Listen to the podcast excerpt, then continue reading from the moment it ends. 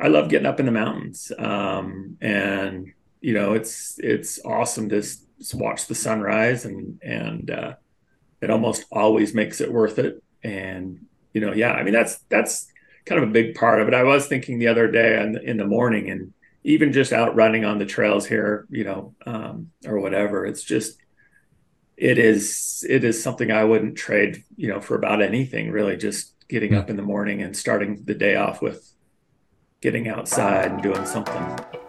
All right, what up, team? Stuart Anderson here. Just a short introduction before we hear from Joel Zenger and Scotty Miles on this newest podcast. Thankful for them, thankful for Joel for sharing his story, his advice, and why he loves the outdoors, both skiing and biking. Literally, Joel is in the mountains in Mill Creek every single day of the year. Uh, the mayor of Mill Creek, I like to joke around with him that that is what he is called because if you are up there in the morning, you are going to see him. So thankful for Joel. Uh, Joel was one of the original people that helped me get into cycling. I saw his passion for it and love for it uh, 15 years ago. And uh, he and Mun Powell were kind of the originators of why I got into cycling as I watched them love it and love Mill Creek Canyon so much. So I'm thankful for Joel, thankful for his son Thomas. Uh, he wrote the introduction and uh, just a, a, great family. The Zengers are, are awesome, and I'm just thankful for Joel and the time he spent here. Uh, a couple brief announcements. We're, we're going to be opening the Team Kits store for 2024. This is our regular black and white kits that are going to be available for all of next year. The 40th annual, uh, 40th anniversary kit is is closed. We will open it again sometime in the summer, but those are being processed and created right now by Voler. So uh, watch for that. Um, we're also going to be having uh, team camp in April. All of that information is on midwelle.com. Uh, that's where we keep every detail about camp, what what we're supposed to be wearing, and uh, where we're going to be riding, dinners, and we're going to be adding a really new fun awards program. Uh, we're going to be handing out some People's Choice Awards to the team uh, at camp, so that should be a lot of fun. Uh, grateful for all the guys planning Zwift. If you are interested in being a Zwift leader, uh, let me know or let Clark Davis know. So, a lot of fun going on with our Zwift calendar. And uh, one final announcement we wear our yellow kits uh, in Zwift. These are custom team kits provided by Zwift that we added a couple seasons ago. And if you would like to have one added to your garage, uh, we would love to have you wear one with us. Uh, so you can do a few things. There's a, a couple steps. One, make a donation to ALS.com in honor of Creighton Ryder. This is Matt Ryder's dad, who uh, passed away a, a, year or so ago from ALS and was a huge in- inspiration to our team and to cycling community in general. Uh, grateful for Creighton and Matt, and we honor him by making that donation. And then you will provide me with uh, your email address for logging onto Zwift, as well as your Zwift ID number. You can Google that. Uh, how do I get my Zwift ID number? And then those three things I'll present to our contact at Zwift, who then loads the kit into your garage. Alrighty, grateful for each of you. Thankful for all of our team sponsors, especially those that come from the team and the members of the team who support us and make it possible for this team to do so much. So grateful for each of you. And uh, thanks for listening. All right. Bye. All right. What up? Welcome, everybody. Joel. Welcome, Joel. And Milo. Milo the dog is with us. Glad to be here. Scotty, how are you? Good. Good Joel, uh, uh, Joel, obviously you never join us on Zwift, but me and Scotty enjoyed at least a few laps this morning, right? Yeah, I'm just trying to decide either I'm getting older or those are getting harder because that, that's a serious butt kicking. I, I don't know. That's brutal stuff. I know. Dave Britton texted me after and was like, this is not fun anymore. It's not, it's not fun. We've got a contingent of these young young dudes who can just hammer. It's crazy. I agree. Joel, what did you do this morning? I, I, bought a, you know, actually nothing. I I bought a Zwift uh, two years ago. Yeah. Start and part of the team, the team buy, uh-huh. and I have not used it once. Shut up. Is, just, is it just boxed Tom, up or did you at least get it out? No, I got it out. I spun her on it once. Thomas, I think, has used it for one ride or something. But no, today actually, I uh, actually took a rare day off. So huh. I didn't do anything this morning. So thanks for rubbing it in and making me feel guilty. Yeah. Should we kick your podcast off by putting your kicker up for sale? Do we want to solicit a almost I new? probably should. I don't know. One of these days I'll get around to using it. I do, you know, I usually come into the spring a little behind everybody fitness way. wise, but that's all right. Um, we were just talking about work. It is what is today? November 30th. So December tomorrow. But man, uh, me and Scotty are both busy. Joel, what are you working on right now at work? I Uh, guess we'll talk about your, what do you do for work first? Let's do Uh, that. I'm an attorney. I Okay. work um, a general counsel for a property management company, and we manage multifamily housing across the United States, and and just yeah, it's it's uh, a, a very busy uh, job. So Hmm. It's a lot, lot, yeah, a lot of legal things going on with that whole thing. So yeah, it's it's fun. I mean, I I enjoyed it. It's better than billing hours in private practice, which is what I did for the first 20 years or so. 16 years, 17 Do you, years. do you go to an office? Yeah, Yeah. I do. Yep, even all through COVID, everything. I've I uh, I I I work with the uh, the CEO who I work with. He's it's very good to work with him in person, and uh, we have offices next to each other, and he can yell when he has a question or, Ooh. or whatever, or I can listen in on his conversations and know when I'm needed. Nice. so Um, uh, it's good. I got to formally introduce Joel. Maybe I should turn this over to Scott. Scott, I'll tell my story first, okay, and then you tell yours. So when I first got married, here we go. We're throwing it back. How long have I been married now? Twenty years. I moved Wow. into Joel. I moved into your neighborhood, Joel. Uh, Yep. You were already there, right? I mean, you you were in the ward. You I had can't to. remember. We might have been around the same time when we bought the house in that area, but I've lived in this just this small little area for quite a while. So I mean, I would say you were like my inspiration for writing up. To you were you and Munn. That's just how it worked. We got to serve together in a church uh, Yeah. calling to get, and I was always intrigued. You guys loved uh, writing, and now I I don't know if I had a bike or maybe I got one right as I left. So we I never think really. I remember seeing a, a time trial bike Yeah, in your that's house. right. That's right. I think you were you were slowly transitioning away from golf yeah.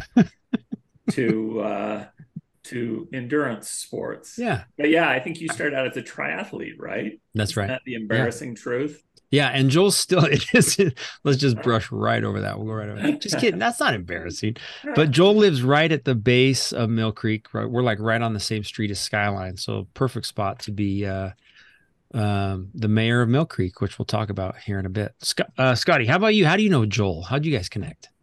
Geez, that's a good question. I really did not even think of the, the early days until you mentioned that. But I just through Medulla, he would ride, and and then soon enough, I think we found that we had very similar schedules. You know, we got out pretty regularly, and so we'd bike or mountain bike, and then started running, and then through running one day, convinced Joel it's time to start backcountry skiing, and and then we started doing that, and then mm-hmm.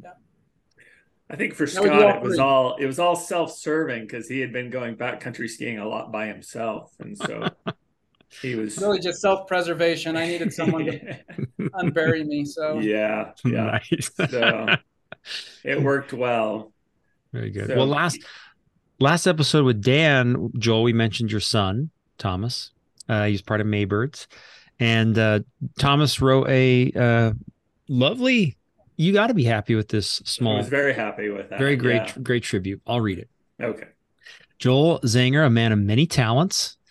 He's a freak athlete who has trouble squeezing in a rest day. How ironic, because he loves playing outside. Almost every day, he's up at the crack of dawn to ski deep pow, bike, or trail run with his dog Milo. By 9 a.m., he's traded his ski boots for Birkenstocks and works as an attorney. He's got brains and brawn. He's an incredible father of two kids who often join him on his adventures. And if you see Joel out on the trail, say hi. He's a great adventure buddy if you can keep up with him. Thank you, Thomas. Very good. Anything to add there, Joel? Scott? I don't wear Birkenstocks every day. My kids have the new ones where you you slip into like the The the uh, yeah the clog. I have I have a couple of those. They are those, those are formal. those are the ones Thomas was speaking of. yeah, they are comfy. That's for sure. nice. Yeah, my work my work is pretty casual, so I can I could wear flip flops every day if I wanted. So they're a good they're a good shoe, good comfort. Uh, everybody on the team needs to know Joel. Um, there's a lot of reasons why. We'll get into it a little bit, but Joel, maybe tell us a bit about your background, where you grew up. Um, is that a good place to start? Sure, Okay. sure. Yeah, I I was born actually in Northern California in Lafayette um, area, but moved here pretty quick after I was born and just raised here in East Mill Creek. Um, went to Upland Terrace, went to Wasatch Junior High, and then went to Olympus. I kind of did a swerve there um, and went to Olympus High School and graduated in 1989. Okay. And yeah, I've kind of been in the area since. I live, you know, now I'm like Stu says, I'm still just at the mouth of Mill Creek Canyon. They're pretty close. So yeah, so just grew up here. Um, and yeah, it's a great area. I really didn't have any desire to be anywhere else. Started, I what else you want to know. I want to know about. I, I I know you've got a brother, right? That you guys maybe started young into this uh, outdoor lifestyle. Is that true? Yeah, yeah. I mean, we grew up skiing, grew up, you know, I think um grew up biking some. But yeah, I have a brother that's a year older than me, Jerem. Um, and he he's kind of a legendary uh rider of his own. He's super, super fast guy in his day. And uh I was actually thinking just today when we started mountain bike racing, I think it was in oh gosh, I don't know, mid mid 90s. We went to our first race at Antelope Island. We entered the beginning category. He won that race. Then we the next race we went to, we entered the sport category. We both did, and he won the sport category race. And I didn't win that race, of course. And then he moved up the next race to the expert category, and I think he finished like third. but then he just kept progressing and kind of raced as a semi-pro. Um, he would compete with with Bart Gillespie and Chris Fox and those guys. He was Hmm. always faster than me, that bugger.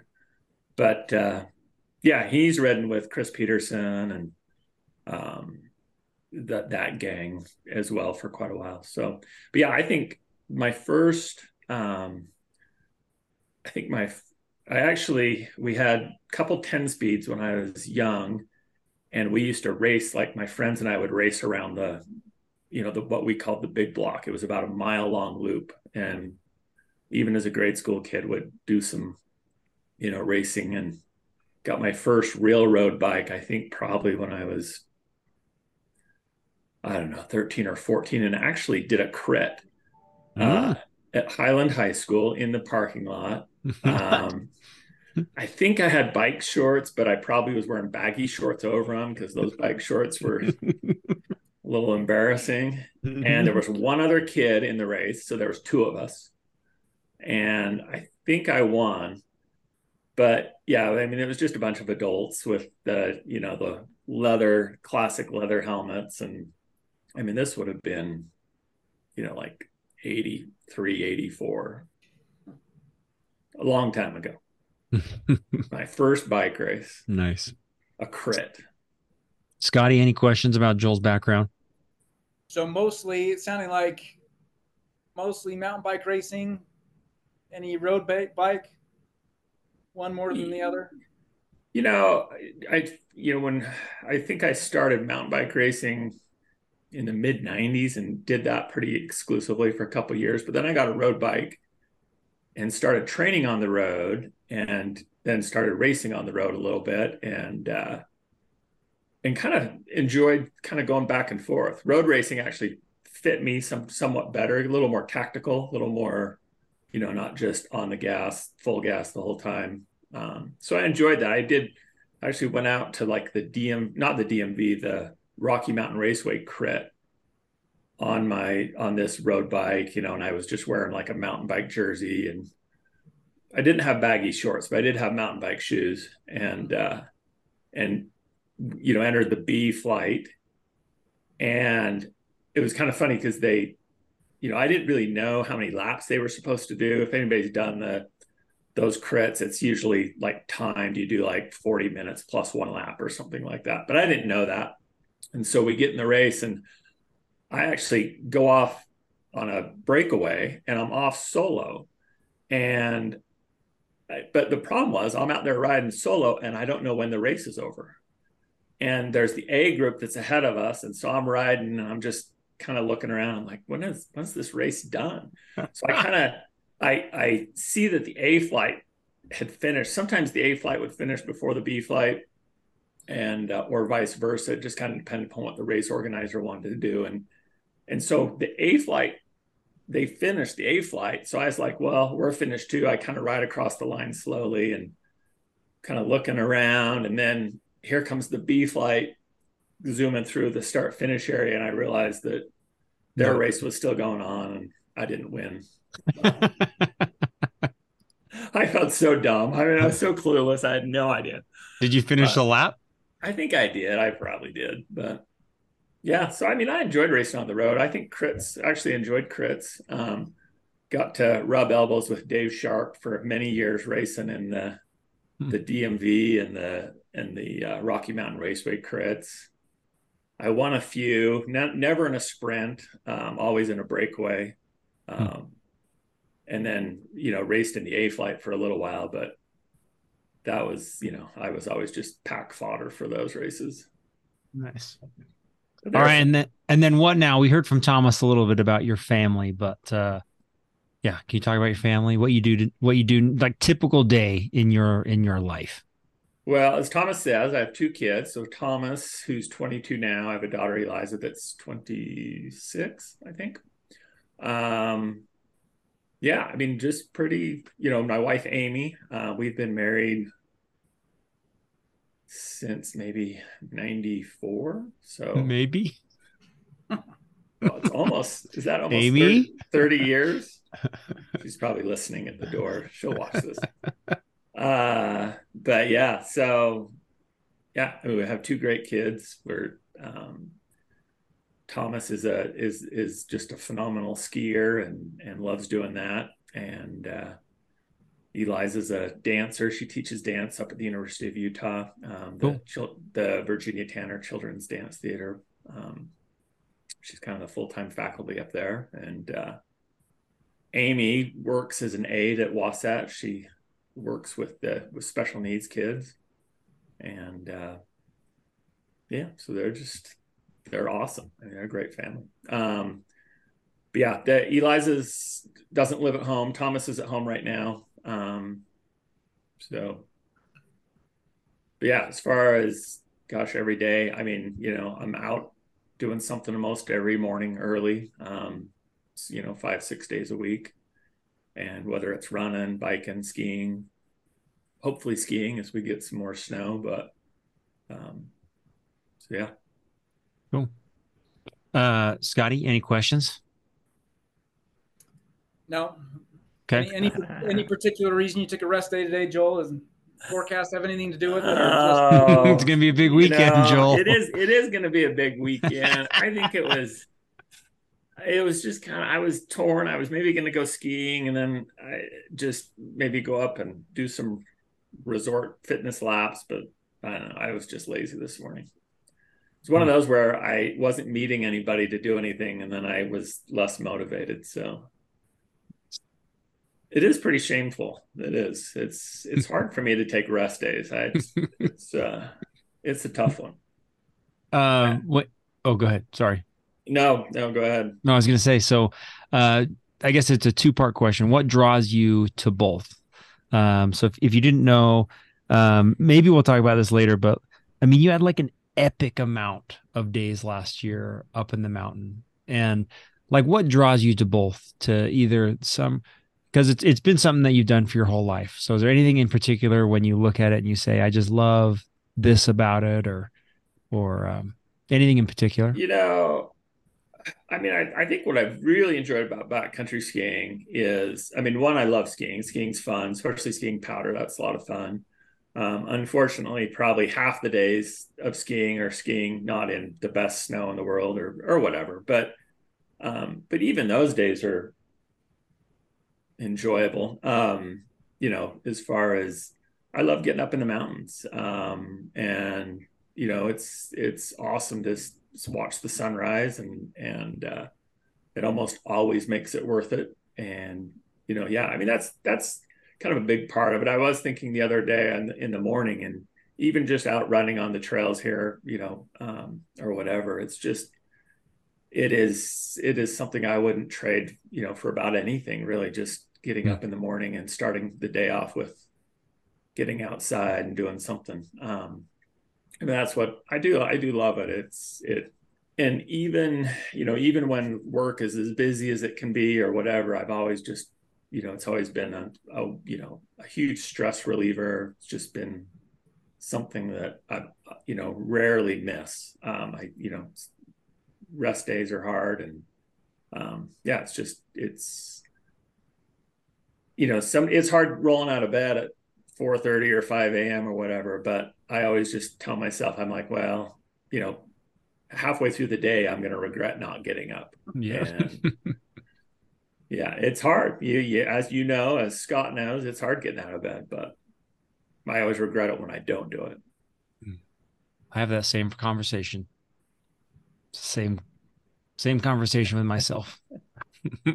yeah, you have to kind of you have to project forward, right? You got to say, okay, how am I going to feel if I don't get out of bed? Mm-hmm. And that, that helps. Yeah, I kind I kind of tell like you know just in making decisions, like I tell Thomas that when he's torn between two things, I'm like, well, you know, okay, just at the end of the day or whatever, what are you going to regret not doing? And mm you know that kind of helps you decide what you want to do um, if you kind of jump forward like that. He's like, I really regret missing the Whitewater Rapids, but I want to rock climb so bad. It often is. Uh, yeah, yeah. He's he's definitely you know he's got he's got a lot of interests, like you know, like all of us do, and um, yeah, sometimes you just have to make those tough decisions. Yeah. Scotty, you put a question in here about risk. You want to ask that one? Yeah, I mean, I guess just thinking about it, we hear accidents happening to road bikers, to mountain bikers, to backcountry skiers. You know, that kind of thing happens, and whenever it happens, it tends to hit the news. Um, so, you know, maybe not the most risky things in the world, but certainly things that garner attention. I guess how do you what's your approach to that risk in those sports and, and how do you manage that on a kind of day-to-day basis so you can wake up the next day to do it yeah it's a uh, it's a fair question i think as far as um yeah especially well like you know i don't I, I road riding i think i i think that um you always and you hate to hear of cyclists getting hit or having accidents because it's almost like you you because for you, you almost need selective memory. You almost have to you can't think about that. You can't dwell on the risk um, or you might not get out the door. Um, yeah i think you just have to i you know i think of the reward i think is is worth the risk. Um, but you know you take the smart steps to minimize it and uh, you know you try and be careful. You wear a flashing light on your bike if it's dark or or whatever. But i think skiing is the one that it you know where you really have to think about. And as you know scott well knows i mean i'm i'm a little more on the conservative side. We kind of have there's three of us that ski so there's myself and scott and taylor kind of our core little group and I think our range of, of risk is a little different, but I think we come together on decisions as far as what we ski. Um, but it is it's kind of a it's kind of cool to have that conversation and just what risk level you know what risk level you're willing to you know to consider. Um, yeah, I, I guess I guess I'm like I'm like the most like you know I'm usually an optimistic person, and so I just you know I kind of almost just put it out of my mind, just like it's not going to happen to me, and I, and hopefully it doesn't, and uh, try and make good decisions, and so I can get out and do it again. Um, you know, and of course think about, you know, the cost, you know, um, how would Milo survive if I was gone? right, Milo? High cost. He's like, wait, what? What are we doing? Are we going out? He's like, this is this is the most boring thing you've ever done. good boy. Good boy. He is a good boy. All right, we got some rapid fire questions. Scotty, do you want to take these? Um, yeah, do that one. Pull them up here. Okay, I got. All right, Joel. Favorite or what do you ride? Give us your bikes. Oh, right now I have uh, my mountain bike is um, a specialized Epic Evo um, that I've had for two years that I've absolutely loved. For, by far the best mountain bike I've ever owned. Um, nice. And uh, it's a good bike. Good. What's that? And then, yeah, and then a gravel bike. I have um, a giant Revolt or whatever. Um, I think that's what it is. I could be wrong. And that's it right now. Um, I don't have a road bike. I've been kind of just using the gravel bike for both, but uh, I would like, I, I, plan on getting a road bike again um, one of these days, but I do enjoy riding on the road. Yeah, just two bikes right now. That's probably the fewest bikes I've ever had. Well, I do actually have an old single speed cyclocross bike that's sitting in the basement, but that's about it. I still actually have the first mountain bike frame that I ever had a Bridgestone MB2 that I got when I was about 14, 14, 15 years old in 1986 or 7 ish. You just have the frame? Just the frame. Because nice. I bought another bike, a Mountain Klein, which was a Klein's, Klein's first mountain bike.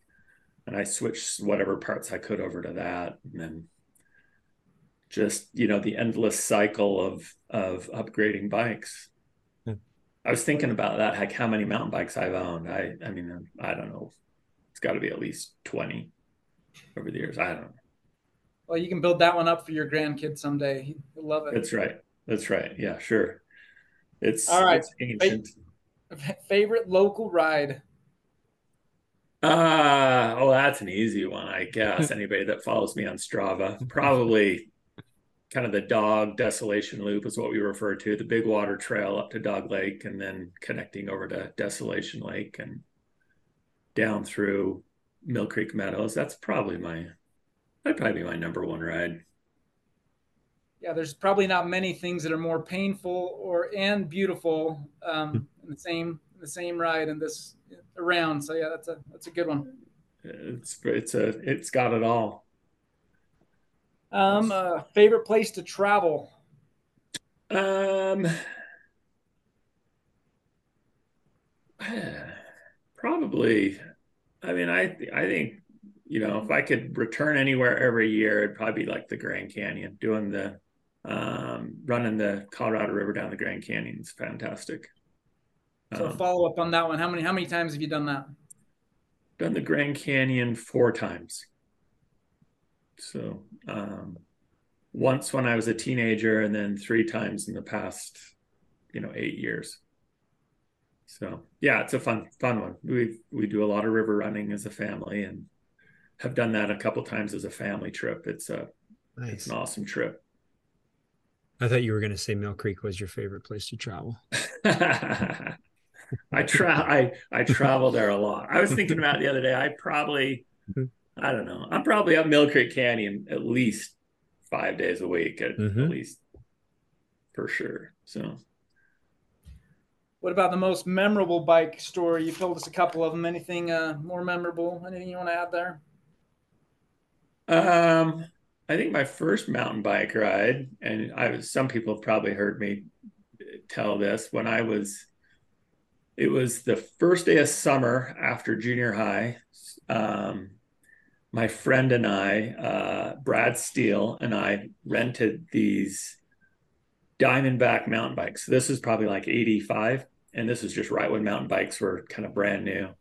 From the Highlander um, down on Highland Drive, we rented um, these these Diamondback bikes, and we decided somebody had told us that Dog Lake was an awesome ride, and so we rode the bikes. I, I, somebody must have driven us up the canyon. I can't remember. Um, so we rode the bikes up the trail, and this same person that had recommended going there told us that um, if you rode really fast down the hill that leads to Dog Lake, you could ride your bike through the lake. and we were dumb enough to believe that. And that so we awesome. took these rental bikes and we tried a couple times. We would come bombing down that hill and just ride them straight into the water. and uh, I, I, I, to this day, I feel bad. We probably ruined those bikes. I mean, these were back in the day when no bearings were sealed, and you know, we just completely, you know, dunked them in the water. I'm sure they were a, nice. a mess afterwards. Oh gosh. But yeah, that was my first first mountain bike ride was Dog Lake. So you just weren't going fast enough. If you we weren't going, yeah, exactly. yeah we weren't very smart because anybody that would look at that lake, you know, you know, you're not gonna be able to ride through that lake. But all right, what about what about on skis? The most uh, memorable day on skis. That's going to be tough to to, to distinguish those. yeah, anything that come to come to mind? You know, I can't really think of any. I don't know. I mean, there's so many. Yeah, I mean, just there's been so many you know good backcountry days. There's just been good resort days too. I mean, I grew up skiing at resorts and and love skiing. Um, and the occasional snowboarding, I guess I should say. I, I dabbled in snowboarding for a, a, little while as well. But so uh, we'll, we'll we'll skip to that question. What what about resorts? You were a pretty prolific resort skier. You've kind of turned your season pass in the last couple years. I guess do you miss miss the resort? Um, I do. I do miss it to some degree. I don't miss freezing my butt off sitting on a chairlift, but um, yeah, I mean, for a good powder day, if you can hit it right at the resort, that's fantastic. But yeah, I, you know, I think once my kids have gotten older and they're not wanting to ski with me or, you know, or not, not in a bad way, but you know, um, yeah, it's been kind of easier just to transition to doing backcountry skiing. I, I do think, you know, with kids, I think resorts are a fantastic place to teach them and get them good. And then you, and then you can take them in the backcountry and, um, but yeah, I, I do miss it, but it's, you know, it, there's a, there's a time for it. I, I wouldn't, you know, if, if, uh, if I had all the time in the world, I definitely would spend some days at the resort. All right. What about, uh, we were talking the other day about Strava stats. So they come out with those at the end of the year. You're going to. Uh, so the question is, I guess, how many times or how many? Yeah, how many times did you go last season as far as uh, backcountry? I think yeah, I think I ended up with like 140 wow. um, tours or backcountry tours uh, last year. So that was definitely a record for me. Um, hopefully, we have the you know conditions this year that I can I can equal that. Is that because uh, the conditions were so good?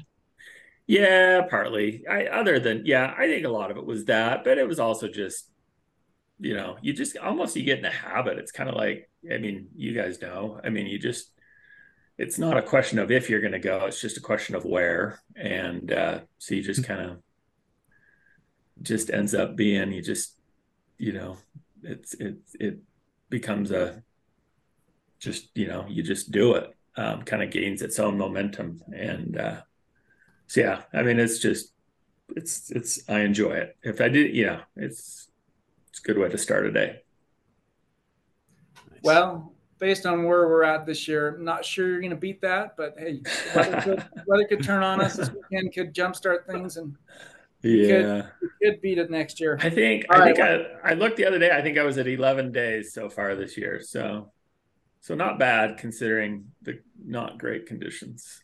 Yeah. All right. So for the up and coming or the new backcountry skier out there, what if you're going to have one set of backcountry skis? What width should that set be? I think I think something in the hundred waist ski, something with a hundred millimeter waist is probably a good all around ski. Um, so it's decently light. It works well in powder, works well on the on the packed snow. Um, I'd look at something like that. There you go. Nice. All right, cool. Good. Those were good, dude. We you added a few, Scotty. Those were good. Very good. Uh, Joel, I know that you kind of have transitioned into, uh, you know, with your kids being a little older, but uh, it's always interesting to hear from everybody how they manage and plan for being so active. Right? You you have a family, you have a job, you have these hobbies. Um, how do you make it all work? First and foremost is completely ignore your yard and garden and household projects. That's not what Saturdays because are for. Those, those, get in the way. Exactly. Uh, that was so good. okay, great. Tip two. Tip two. Yeah. Yeah. I have a neighbor uh, somebody that you know, Stuart, but he he asked me one day about you know he's he's one of those that spends hours and hours in his yard and it's just immaculate. And yeah, he's like, ah, how do you how do you how do you have time to do all those things you do or whatever, Joel? To go ride or run. And I'm like, well, look at your yard and look at my yard. And like right see, there, boom, that's eight hours. Exactly. You see exactly how that works.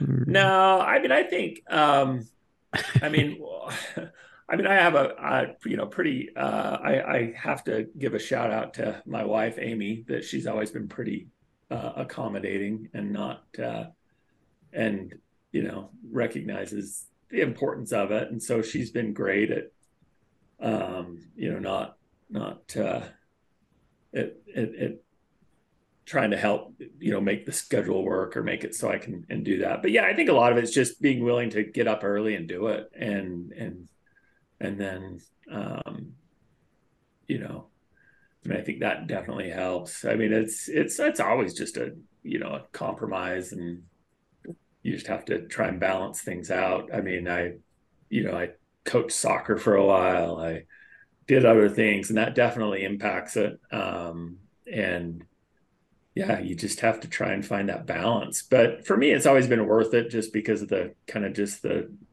you know the mental health aspect of it and just the you know for my own well-being. Um but yeah i i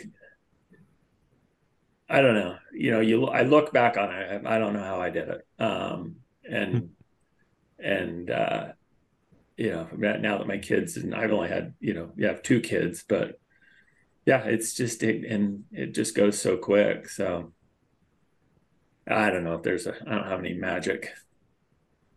You are the magic, Joel. nice. I think, uh, uh, yeah, I, you know, I think all you guys have, have, you know, do a fantastic job of it as well. Um, so well, we're all just, we're all just struggling or trying to do the best we can. Right.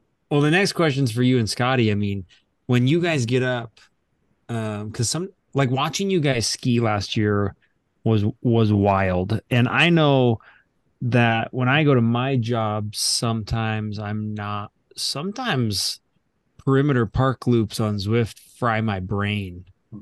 How like Scotty, you too. How how do you manage being up at four to ski on? You know, that's like four full hours before you're even like at work. How do you guys how do you guys do it? Uh, well, it, 900 milligrams of caffeine by yeah. 4 p.m.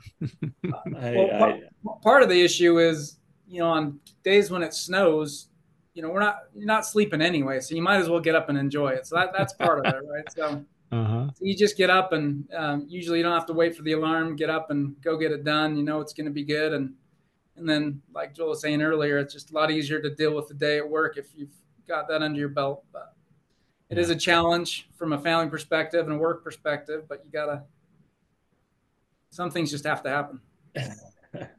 yeah, I think uh yeah, for me, I mean, yeah, I I mean, I'm sure there's times where I'm a little tired in the afternoon from from that, but I've always been, I think I've just trained myself to get by on five or six hours of sleep for a long time. Mm-hmm. And whether it's just from, you know, working late or doing whatever. And I just, I don't know. That's a good, I, I don't know how, it, how I make it work, but it does work generally. Um, and for sure, I, I am grateful to be kind of past the age of, or, or where I'm trying to help kids with homework and, you know, staying up late doing that because we've done that. We've all been there, and you guys are in the midst of that, or or whatever. Um, that makes that tough. But yeah, I mean, it's you know, I try and get six hours of sleep. If I can get six hours of sleep, I feel pretty good. So nice.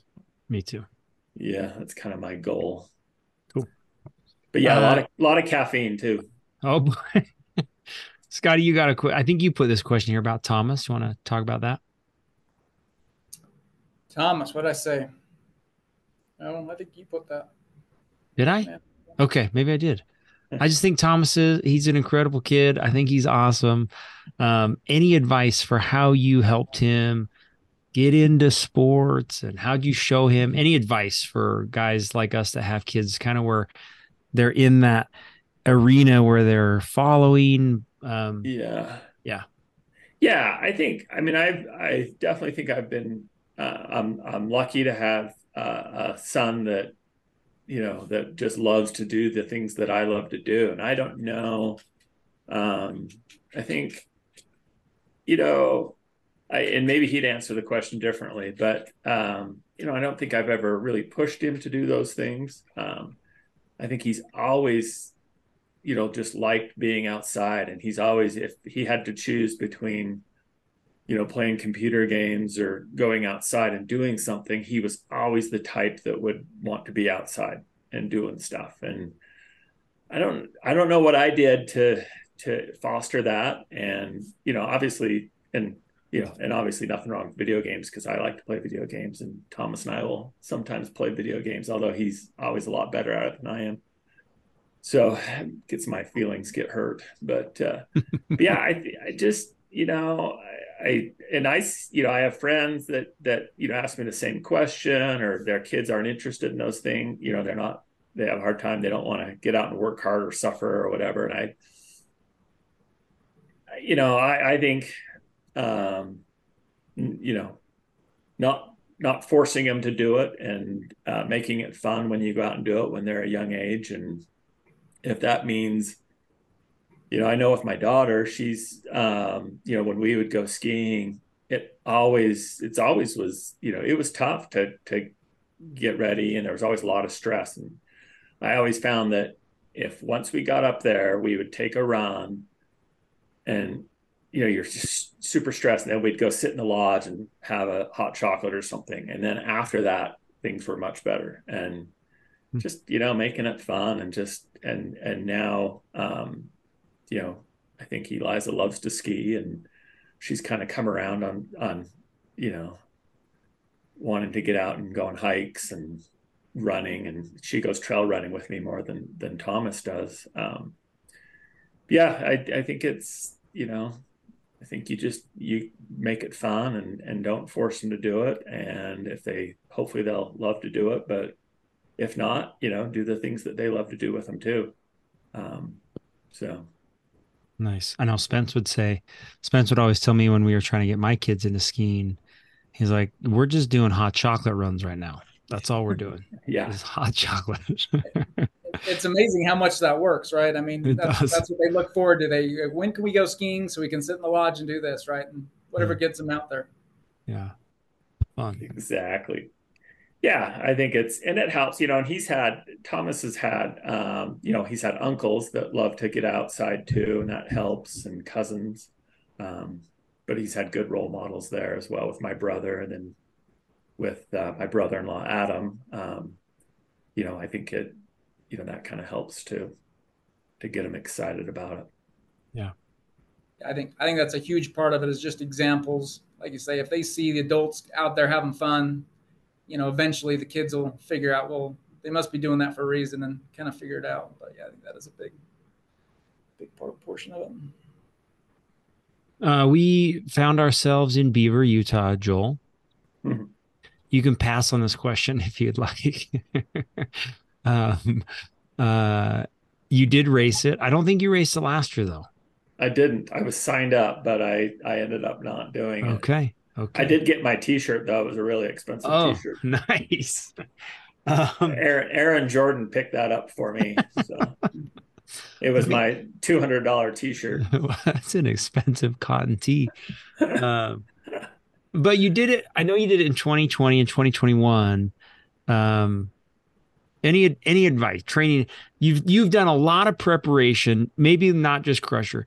You've done a lot of preparation for racing. What advice do you still follow when uh, when you're getting ready? As as anybody that's followed my yeah uh, my long endurance bike race uh, career, as we whatever you want to call it, it's it's never been my strong point. I love them. Um, and I love training for them. I love like point to point. I've done, you know, a number of times. I've done, you know, Crusher a couple times. I've done some long running events, ultra marathons, and things like that. And I I love training for them, um, and they're great for the motivation.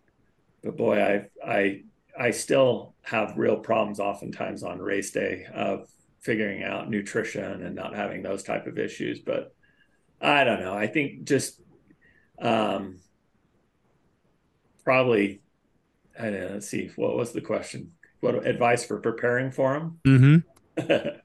uh, I just I, I I think the great thing about those events is it does give you something to work towards and um, you know to put in for those long events I think it's just a lot of saddle time and a lot of just getting out on those long rides and just getting your body used to that just you know those those super long days in the saddle, figure out what works for eating. And like I said, I I still, I mean, I've been doing it for you know a long time, and I still struggle with figuring out how to eat on race day. You know, training days I could eat anything. I could you know stop at McDonald's and eat a you know Big Mac or something halfway through a ride. I think I'd be okay. But training or racing day, it's it's always a it's always a tough one. Um, for me. I need to. I've I've listened to some of the podcasts on here about all the good nutrition advice. I need to put some of that uh, to use in my own my own training and racing. But, nah. So I don't know. I wouldn't make a good coach because I don't have the secrets, but other than just getting out and enjoying it. One of Joel's favorite favorite sayings is the best part about point to point is is training for point to point. Correct. Exactly. Yeah, race the day. race, the race itself is yeah. Yeah, yeah, exactly. It could be brutally hot. It could be whatever, and yeah, so it's hard to control that. But the getting out with your friends on long rides to train for it, those are awesome. It's the journey. It is the journey. Find the joy in the journey, Stu. nice. Uh Scotty, any any final questions there about Joel's training, I, racing, riding? Well, I do have a question here. It seems didn't know if we should ask the question or not, but it seems like we just need to throw it out there, Joel. Um, so on a lot of backcountry skiing days, a lot of times our where you end up going just doesn't happen to be there. It seems like we need to clear the air a little bit as to, you know, why you might hide the map, the purposes behind that, and it may not just. You, I yeah, it's not like we're trying to to be mean or, or or be a jerk, but there may be some reasons behind that. Maybe talk through it a little bit.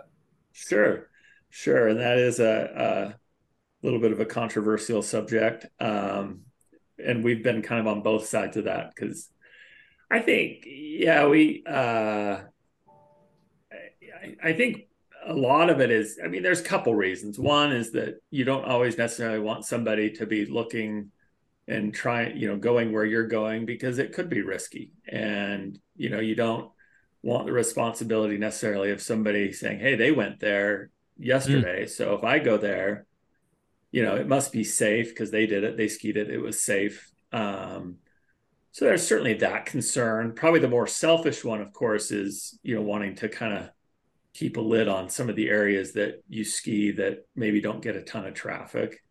And it's not like mountain biking where you know everybody you know you know whether you know obviously there's wear and tear on trails and things like that or whatever or road biking or whatever but skiing there's you know there's only so much good powder and there's only so much you know and it's always fun to ski places that haven't been skied a lot. And so there's that selfish part of it um, that you know you, you know backcountry skiing is just getting more and more popular and and uh, it's you know one way to minimize the traffic in some of these areas that um, you know you maybe don't want to see a ton of people in. Um, so yeah there's that selfish component um, and it, i realize you know it is kind of annoying um, and there's certainly people i follow that i look and i see that you know i'd, I'd be curious and want to know where they're skiing but they've hmm. hidden the map as well and, and it's kind I of i didn't know this thing. was a thing this is awesome total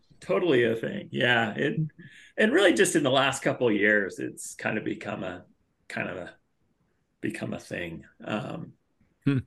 Sometimes you don't pe- you'll go with people and and you'll only go with them if you hide your map, right? You'll you'll be ostracized if you come do the do the hmm. tour and then post it and then they'll be like, "Yeah, you're not coming with us anymore. You you've broken yeah, the you ruined it. Broken the oath." you you'll get a text within like 30 seconds of posting it on Strava and they're like, hide your map. And, uh, so you know, because they want you to get on there and, or, or, you know, there's also people that, you know, we won't, you know, you're like, well, if I'm taking so and so skiing with me, I'm not going to take them to my, you know, best spots. We're going to, we got to be careful who we share this with. It is a pretty funny thing. It's definitely something you don't see in cycling. You guys, I didn't know this insider. Are people going to be listening to this that have that this is happening to them and they're like now just realizing that they've broken the code they've like? No, I mean it, it's to each their own, right? I mean they can do whatever they want, right? But but a lot of people ask that question, why people do that, and just wanted to kind of get it out there. But yeah, there's a number of reasons, all of which Joel explained very well. But it's kind of like one of them is kind of like the Google Maps where you hear the stories about Google Maps taking people and you know off a cliff and stuff like that. And a lot of times, you know, we're out there exploring. We don't really know where we're going, and sometimes it turns out good, sometimes it turns out bad, and you don't want to have to put a disclaimer in your map or anything like that. So this way, it just you don't take any responsibility. But that's only one of the reasons, I guess. That's yep. fun. Did you start this or did someone else start it? no, this? We, we definitely did not start it. yeah. not our fault. That is so good. No, uh, we didn't start it, but yeah, it's definitely a thing. I mean, there's some people that have like a, you know, a unique Strava account and, you know, that they use for skiing and only limit who follows them on that. And, uh, in that, you know, that way they kind of address the same issue. But hmm. yeah, it is. It's That's a, fun. it's a skiing thing. Fun. All right, Joel. Um, we'll wrap up with some advice, suggestions. Uh, you've been around a lot of what we do for a long time. Um, maybe advice to, you know, guys just getting started, or advice to make sure that you enjoy it as much as you do. Um, like it, any advice you give to young riders, new guys, anything like that. Oh, um, you know, I, I look at, I mean, I look at a lot, you know, a lot of the guys that are on the team and see these younger guys. And I mean, I'm kind of, you know, I'm, I, am i am excited for them. I'm excited that they've kind of found cycling and found how fun it can be. And, um, you know, and, and especially and see some of them that are really good at it and see that, um, you know, they obviously have some natural ability and, and, uh, it's it's cool to see. But I think um yeah, I don't know. As far as advice, maybe just I mean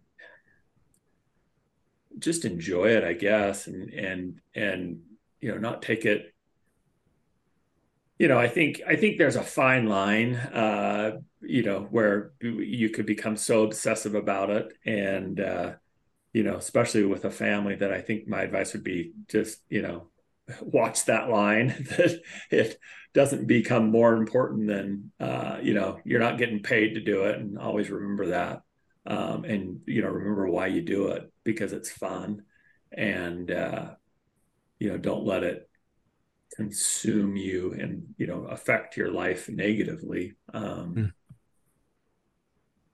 yeah i think uh i think for like younger riders too i think in in parents with kids that may be really into it i just you know i just you know you got to watch i think i'd i'd be mindful of the burnt out you know um issue i've certainly seen kids that are just full on you know into it and it's their life. Um, and then a couple years later, they just don't want to have anything to do with it. Um, mm. Where they, you know, take it so seriously that you know it stops being fun. But you see that in everything, like you know, kids that play soccer or football or whatever. That yeah, you know, um, that it doesn't become a negative. I mean, you just get so focused on it, and then it, then you get burnt out. So I think balance is good. I I think actually like Scott. I think Scott is the king of of balance, where he mm-hmm. he runs, bikes, you know, adventures, skis, you know, all the things he does is um, really impressive, and it's impressive that he can compete at a pretty decent level, you know, while doing while being a good runner and being a good cyclist, and you know, I think uh, I think balance is good. Pretty decent, Scott. Yeah, it's my yeah, I just like to be average at everything. So it's, it's, my way of flying under the radar. I think I think pretty decent.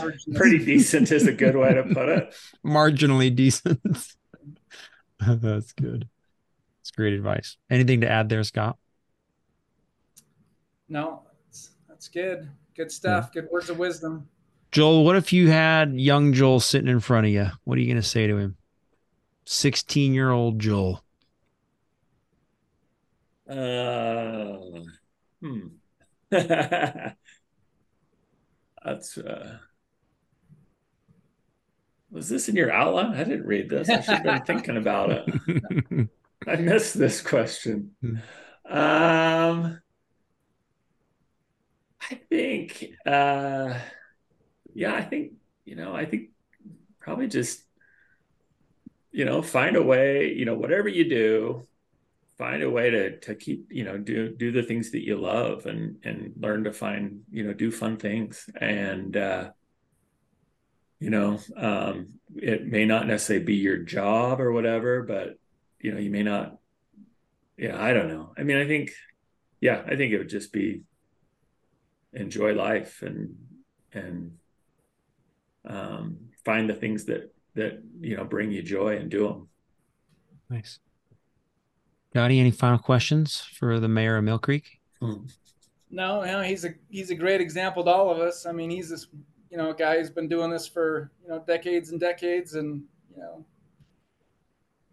done with a lot of other people and uh, influenced a lot of people as kids and friends, and, and you know coached coached kids and been a great example to the community and everyone else, all of us. So yeah, he's a great example to all of us. I think how to do it right.